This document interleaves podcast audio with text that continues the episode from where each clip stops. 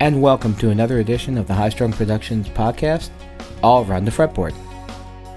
The All Around the Fretboard podcast is brought to you by Parkway Music, parkwaymusic.com. It's our local music store up here in upstate New York. You can find them at 177 Route 9 Clifton Park, New York, 12065. Check Parkway Music out on reverb.com. A lot of their gear is there. You can get a great deal. They're phenomenal. Tom and Matt are just the ba- the bomb. They're the best best music store owners I've ever come across. Absolutely hands down. Also, always excited to announce my other sponsor, Dreamcatcher Events. Dreamcatcher-events.com. Every year they have tons of amazing musicians giving these great camps. Uh, a couple of them just coming up in 2021. We have Andy McKee's Musicarium. We have Paul Gilbert's great guitar Escape. We have Robert Fripp. Both of Robert Fripp and Paul Gilbert are both in Long Island this year in 2021. We have Robert Crow- Rodney Crowell in Nashville. And like I've mentioned, John Petrucci is going to be at Hotel Irvine in Irvine, California. Check out the website dreamcatcher-events.com for all the dates and make sure to go Make us the year of the guitar 2021 and tell them Tom sent you. I am honored and privileged to share this interview I had with Andy. I first met Andy Timmons at the 5th Vai Academy in the summer of 2019, and I was blown away by how kind he was, not just to me, but to every single camper. A brief background on for those of you who do not know Andy Timmons. Andy Timmons was the guitarist for the pop metal band Danger Danger. He toured all over the world opening up for Kiss and Alice Cooper. He's sold over a million records worldwide, but he's also, on top of all that, an amazing studio session player, and as well as the musical director guitarist for Olivia Newton-John for many years, and also a regular Satriani Vai G3 touring guest whenever they, whenever G3 would swing by Andy's home somewhere around Dallas, Texas. You can check out all of Andy's available discography at andytimmons.com. And uh, for those guitar players out there, I highly recommend subscribing to guitarexperience.net. If you subscribe to guitarexperience.net, you will get the deep dive on, on so many of Andy's songs. Uh, what amps he's using, why they're called what they're called, why the songs are called what they're called. All that information, and he's a tremendous teacher, as well as just just watching him play is a lesson to itself. He's just so smooth. He's really got such an amazing guitar sound. You really got to check it out. We lost a guitar idol in Eddie Van Halen. One of the amazing things when you lose an idol like Eddie Van Halen, it's very comforting to know that the it's not just you who's feeling sad. It's all guitar players, really. And Andy wrote a beautiful piece of music. I believe he called it EVH. He shared it on the Stage It show, and I gotta please beg again, Andy, please release that track. It gave me goosebumps. Hairs are standing right up as I'm talking about it because it was just unbelievably beautiful piece of music. So Andy, release that track. Put that track out. EVH, come on, let's hear it. It's amazing. Stage It is stage-it, stageit.com, where you can check out Andy's shows. Now, Andy would be doing these shows on Stage It uh, sometimes uh, pretty much every week but he would have a theme to the show. So he would be playing Beatles songs or he'd be playing Tom Petty. So after Eddie Van Halen passed, Andy did a Van Halen show on his Stage It show. I was fortunate enough to attend the show, the afternoon show. And one of the nice features with Stage It is if you contribute to Stage It, you can win an hour long lesson with Andy. And I won the hour long lesson with Andy and Andy was very kind and very generous with his. Uh, we scheduled up an, an hour, and we had a great conversation. So here it is. How you doing, brother? I'm good, man. I'm good. I'm not. I'm not seeing you. I'm not Oh, sure. okay, hold on, hold on, hold on. Got to click all the appropriate boxes. Uh, uh, there we are. There we All are. right, hey, what's up, Tom? Hey, man. Thank you so much. This is amazing. Oh, dude, I'm happy to happy to be hanging and let me get my window together. There you are. Cool. I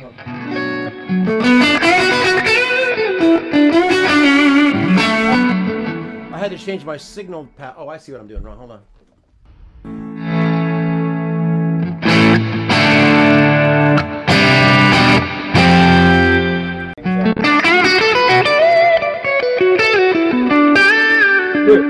Seriousness, you have to release that EVH track.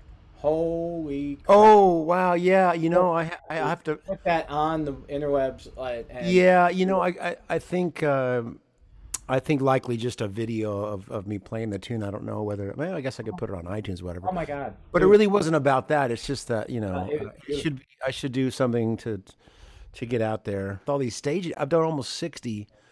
Dude, uh, stage- those things. I felt stage- bad that I haven't been going to all of them. I'm like, I, I hope you. Well, I mean, it's it's a lot. I mean, but there's there's a steady crew that seem to come to all of them, and then we got people coming and going, which is great. But I mean, again, it's like I was joking about you know coming to you. Now the crowds come to me because I, can't travel and tour. But why not stay home and, and keep playing? And and it's nice to kind of put that pressure on myself to have to come up with a different show, not only once a week but twice on a Saturday. It's- it's- but that's that's the that's the fun thing about that platform is that you know because there's so many people coming to so many gigs, everybody knows everybody now. So there's all these kind of friendships that have formed through this. So we we've all vowed that you know when the when it's safe to travel when it's when I can get out and gig. You know, a lot of them are on the East Coast, so I'll probably book a gig at the Iridium and get everybody together. You know. with all the Facebook groups I've been getting involved with, to birthday videos, Mm-hmm. Yeah, yeah, yeah. the call out on Twitter, I still get. You oh, know, Oh, dude, no, it was it Dude, was was it was such a great thing for you guys to do, man. I I so greatly appreciate it. we we had a blast doing it. We just hope that you hear it. That's it. Oh yeah, I mean, You know, there's no expectation. It's a birthday thing, and well, no, but it's it's it's I you know it's ever since the you know with with YouTube and everything growing, and when you see people doing versions of your songs, it's always really I don't I don't even know how to even express how I feel about it because it's just such a it's an odd thing, but it's so it's so um I don't know. It's just heartening that it's something that you have done might, you know, mean enough to somebody to them to want to learn how to do it. So, Oh, yeah. is that because that I'm just the eternal fan. I'm I'm the one always learning other people's tunes and trying to, you know, try to improve my playing. But yeah, the, what you guys did was fantastic and it really really meant a lot. I got two good questions for you. Now. Yeah, sure. One thing that blows me away about a lot of the stuff you do is you have this huge variety. It's very obvious. You have a huge variety of music. You know, the bossa nova stuff. Yeah. That was uh, when I was growing up and learning how to play. My aunt brought me down to see Charlie Byrd, Oh wow. Yeah, yeah, yeah. um, Annapolis, Maryland, because he was always How cool. Yeah, that he was he lived there or was from there, Yep. right? Like watching this guy who studied with Segovia, but he's doing jazz. You know what I mean? So it was like this. It was like When I my- think of Charlie Byrd, I kind of picture he looked a little like a like a Yeah. thinner version of Segovia. Yeah. All right. What have you taken from that, like that Hmm. genre of music, and how has that impacted how you write or how you play? So the well the bossa nova thing that I was I got a lot of input about that when I was about 16, which was when I first started taking lessons uh, from Ron Pritchett in Evansville. Where you know by 16 I was I was already playing for quite a while professionally. I started when I was about 12 or 13 and got into a band with some older guys, and then eh, I haven't not been in a band since and just been gigging steadily. So by the age of 16, you know I I, I kind of saw my path. I saw that this is going to be my life. But I, I just had this impression that you know making it in a, in a rock band was such a long shot. But, but I thought I thought about Lukather and Carlton and Tommy Tedesco. I'd read the Guitar Player magazine, Yeah, me too.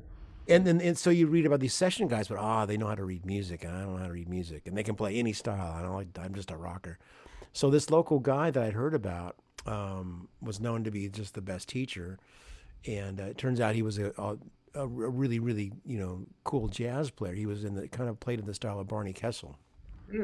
Okay. So he started, you know, teaching me, learning how to read very simple, you know, guitar, uh, you know, sight reading stuff, or or just learning how to the mechanics of reading notation. But he, he he could see that I could already play pretty well, so he started teaching me, you know, jazz, these chords of jazz standards, and you know, where he'd write out the chord charts, and then the next week I'd have to play the changes for him while he played the melodies, etc and it fascinated me because I had no idea how do these guys know what what notes to play over these changes. It's I like, swear to God, I still listen to some of these changes go flying by, and I'm like, is it is Yeah. it the process of letting your ear tell you where to go? the great player, the great players, yes, okay. So, but w- within within the his exposing me to the jazz world because he would lend me records by Barney Kessel, and there was one of those that was the, the, it was called the Great Guitars. It was Herb Ellis, Charlie Byrd, and Barney Kessel would do these trio tours in the '70s and record for Concord music label, and that's where I first heard a tune called O Barquinho. It was from Charlie Byrd, and I, I later when I did my bossa nova record, it was the guy that wrote our O Barquinho, Roberto Menescal. We recorded. If for those that don't know, I did I did record a DVD and and, uh, and CD. Yeah, phenomenal. All, all the great bossa nova hits, and that's one of the great bossa nova tunes of all time. So I, we'd played we'd I we I we had played played in Brazil a bunch doing clinics with a friend of mine, and we I started doing a bossa nova, and he and my friend Sidney Cavallo, a great fusion player, played nylon string bossa nova guitar. So we started doing these tunes. Roberto Menescal saw it, saw it on YouTube and said, "Hey, come to my studio in Rio de Janeiro and come to. My, I'll, I'll produce it and for free. Just come, just come." And that's how that record happened. We, we couldn't have tried to make that happen, but for me, and we recorded his song in the studio, playing in front of him. And I'm just, I can't. How did I get here? This is crazy. But the thing about the thing about Latin and bossa music, it's a great entry point for rock players because it's got you know, bossa nova was very influenced by American jazz, particularly Chet Baker style West Coast cool jazz of the of the fifties, early fifties. And but so it's got the it's got the jazz, it's got the harmony, but it's it's more of a it's a it's a stra- it's a straight eighth feel because rock rock guys, if they haven't listened to a lot of jazz, it's that's very hard for some players to get to feel naturally. Right. Um, and it's it it's a thing, right? So it was it was I always kind of gravitated to playing the bosses because it was just easier for me, you know. And they were usually in a in a in a cool minor key, you know, whatever. Uh, you know, this they've got nice nice minor change. And so for for a rock player, minor is always easier to, to play melodies over the major.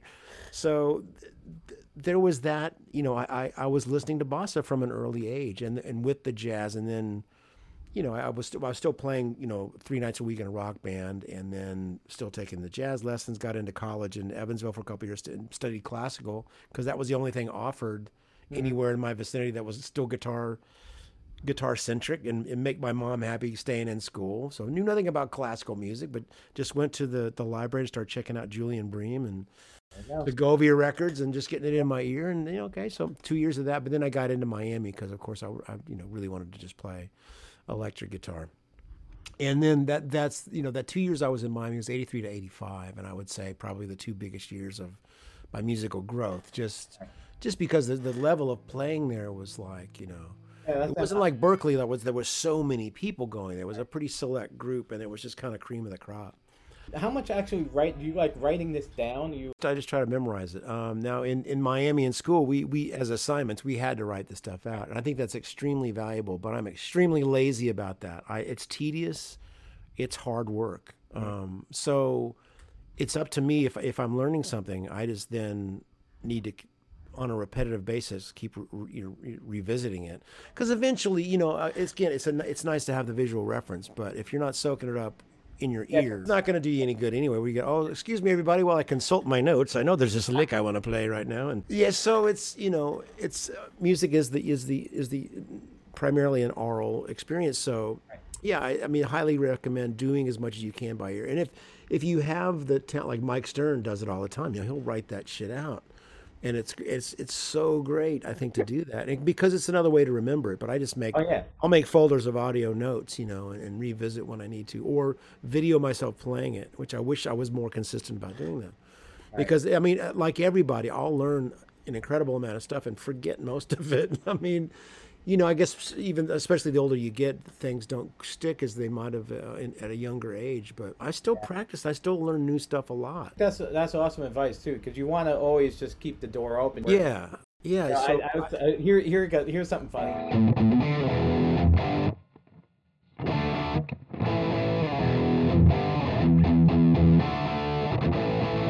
So Jane.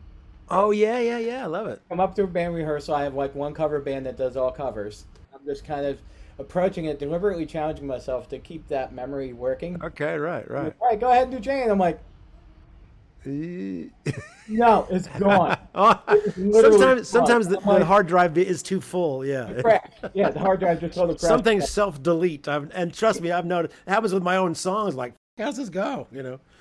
So that, uh, that's don't feel bad. That's the root of the question I was asking because it, even as writing instrumental music, right? A little bit like the Van Halen joke of you know he said, well, this one's called uh, three burritos and a root beer float, right? right, and so that was just a two and a half men show up, but but when you're naming stuff, Oh, I call them angry children. That's a good. That's a good way to way to put it. Mine, mine are maybe not so angry. Want to be on the record. They Yeah. want to be recorded and finished. And if they're worth it, they're going to keep bugging you until they. Well, that's yeah. That's I mean that you, you have to recognize when there's the the good bits come along, and I think our, our instinct as artists and writers is you you usually do, you know, that and those are the ones that tend to get finished. And but there's there's you know you can't help but have all these segments and these little bits of ideas. I I'll never have time to go back and listen to uh, the stacks of cassettes. Now there's voice memos, you know, and yeah, the yeah, voice- ju- all the all the stuff. So it's it's it's sad in a way because I think I know there's there's good stuff in there that I would like to finish, but it's got to be whatever's the freshest. You know, and that was that was an interesting recent. You know, going down the John Lennon path recently. You know, it was his 80th birthday, and mm-hmm. so you know, t- you know, quotes and stuff tend to circulate on the internet. There was a nice quote from George Harrison when George, I mean John Lennon gave George Harrison some songwriting advice. Yeah, just finish it now. Don't don't put it off. Don't wait. And if you get that nugget of an idea, if, if you feel it's got something to it, try to finish it. And that's that that's a good way to work. I think you know. That's awesome. That's great. Um, but I'm, I'm like, you know, I, I'm very influenced by emotion. Um, um, most of the most of the better songs I've written, it's not me sitting down and try to write a song.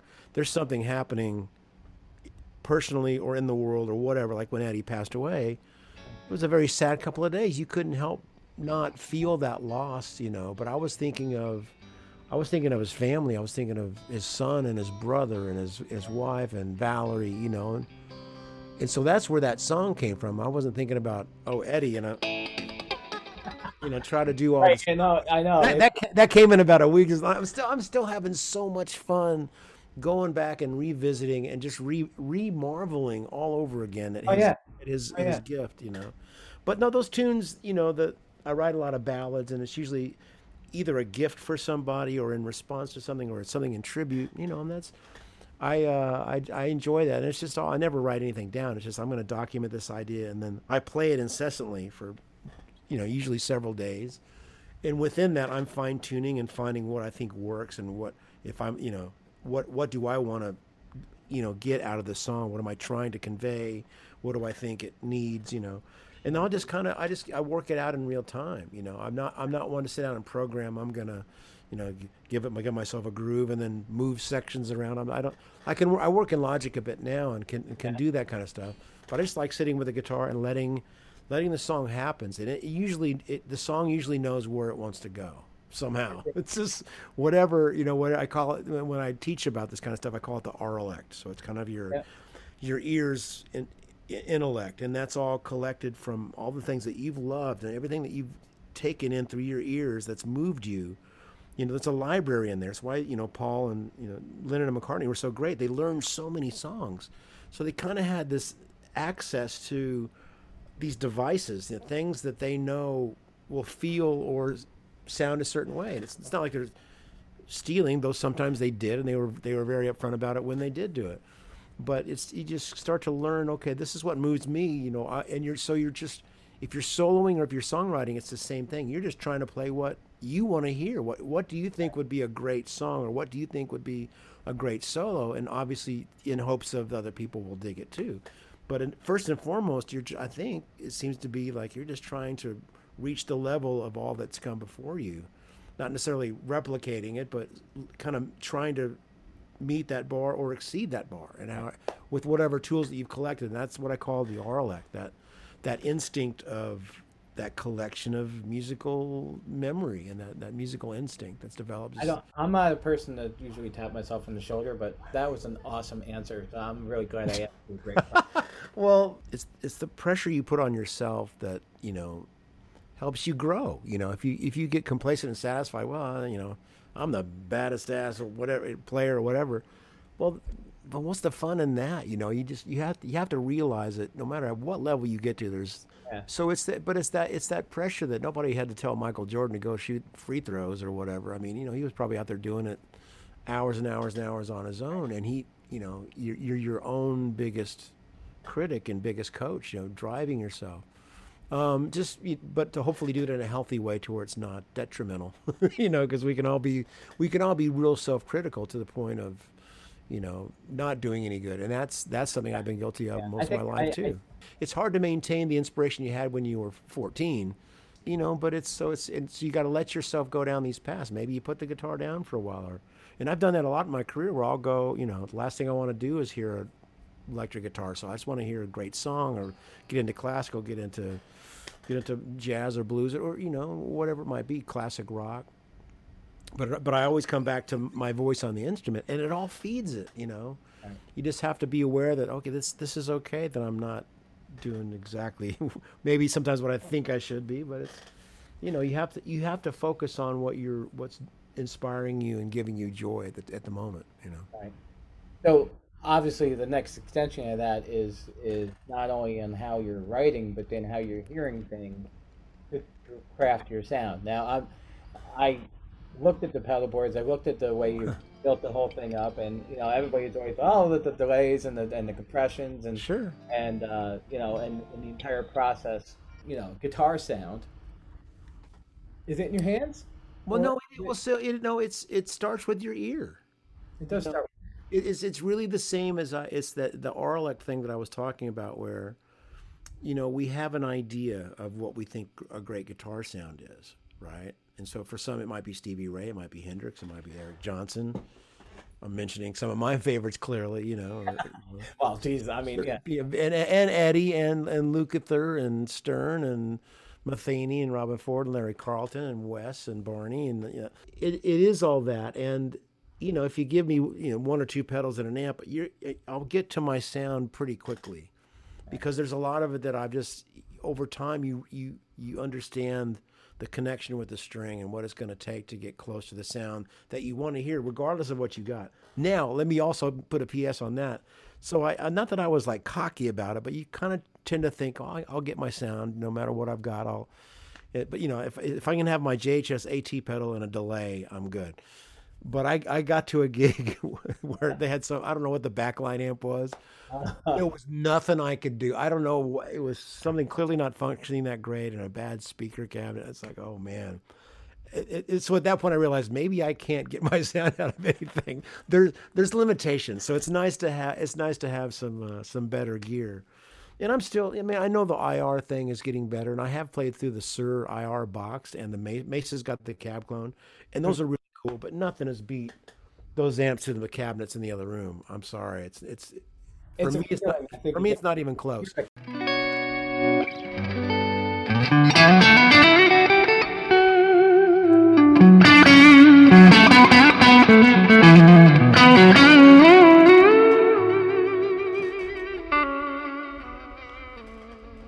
Some of the response.